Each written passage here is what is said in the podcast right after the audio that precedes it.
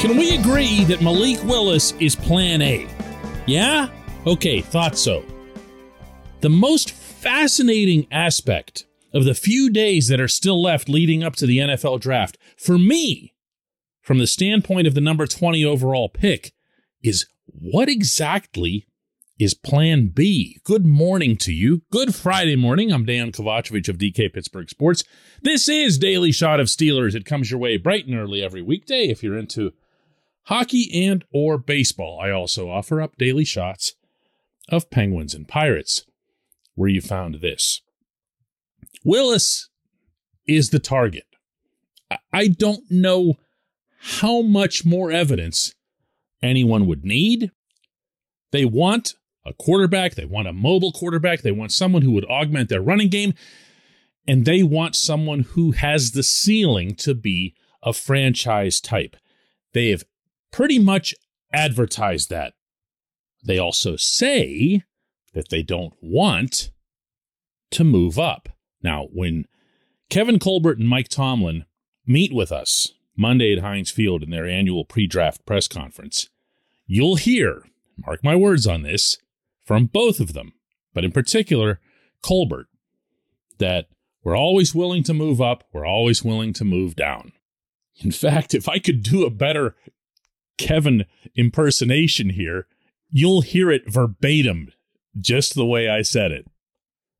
But when it comes to this pick and this quarterback class, my belief is that they're legitimately not going to want to move up. So what they're going to do instead is hope. Now, what's that old saying about how hope is not a plan? Well, in the draft, it has to be, because there are exactly thirty-one variables out of your control, meaning how all of the other teams are going to do things, including trades they might make and switching up the board. So even when you think you've got it all figured out, okay, here are the nineteen teams in front of us. Here's the number of teams that need a quarterback. Here's the number that could use a quarterback right now, who could step right in and play. Here's the number who'd be looking more long-term. So one would be Carolina. The other would be, I don't know, New Orleans. But then a trade gets made, up or down, and the whole board is just poof, gone like that. You put months and months into it and it's vanished. But what you can do, actually what you must do, and what all teams do, including the Steelers, is come up with, if this, then that. There's a plan A, there's a plan B, there's a plan C when it comes to the first round and all of the unpredictable movement up there. And when I look at all of that, and I accept and respect that the Steelers would feel so strongly about Willis that they're willing to make him plan A. And I presume that they've done all their diligence, even beyond what our eyes have seen, which is plenty, incidentally. Then go right ahead. Go get your kid. But understand, he might not be there. Or, if he is available, it might be too high a price to move up to get him, even by just a handful of spots. So the real thing here is, what else would they have in mind if none of the Willis scenarios unfolds the way they hope? This portion of Daily Shot of Steelers is brought to you by Point Park University. Choose from nearly one hundred career-focused programs leading to bachelor's, master's, and doctoral degrees. Choose when and how you'd prefer to do that studying, whether it's at Point Park's gorgeous downtown Pittsburgh campus, whether it's online, maybe a flexible hybrid format would work best for you. Find out more about all of this at point park dot e d u. Every N F L team enters a draft with a complete draft board. That means they've got their own number one guy all the way into infinity. Okay, not infinity, but, you know, the number of players who could conceivably be taken in a draft. They've got that. And they'll tell you that, for the most part, they will stick by that board.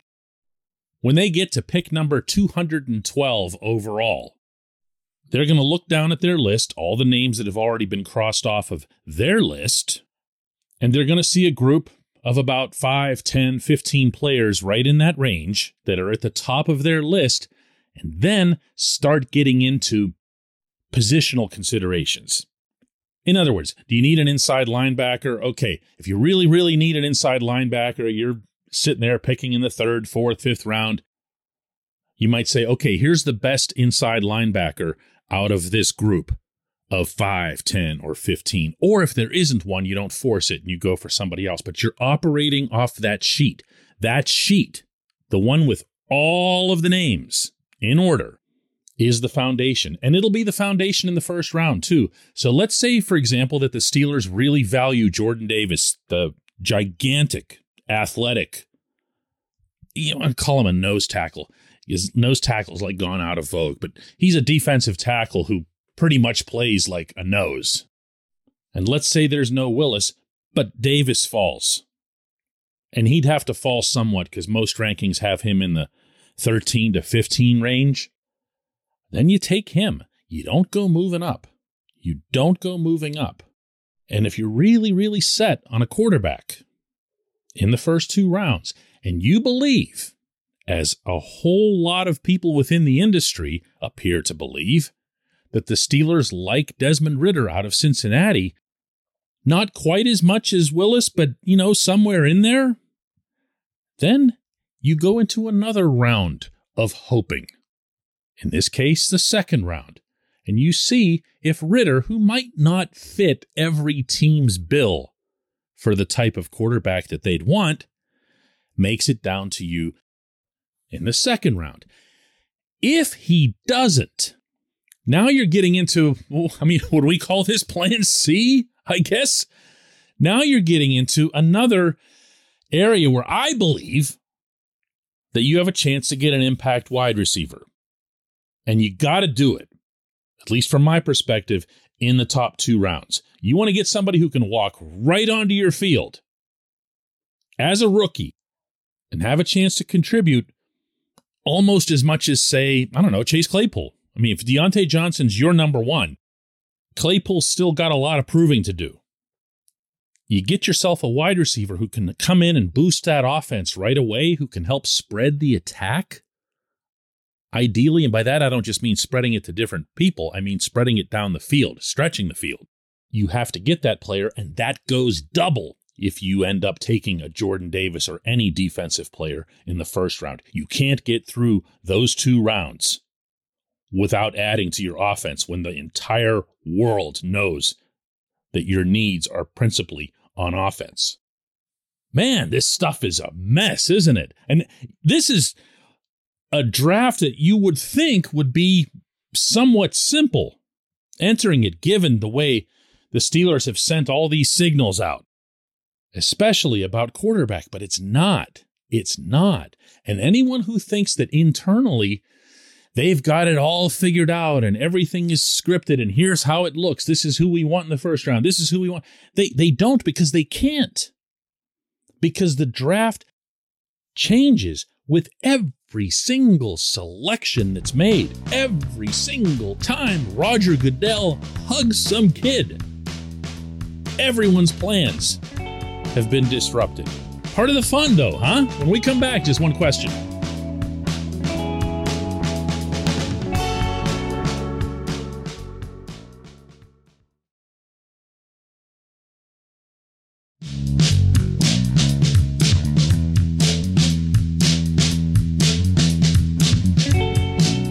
It's time for Just One Question, and that's brought to you always on this program by the personal injury law firm of Luxembourg, Garvin, Kelly, and George, L G K G. They represent people who are hurt in car accidents, who need assistance with workers' comp and medical malpractice claims.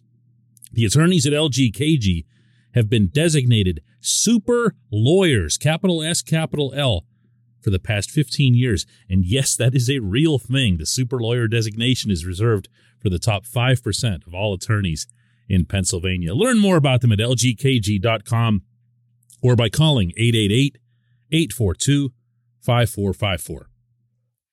And today's J one Q comes from Robert, who asks, is Diontae Johnson in the same tier of wide receiver as Antonio Brown's peak? Of course not.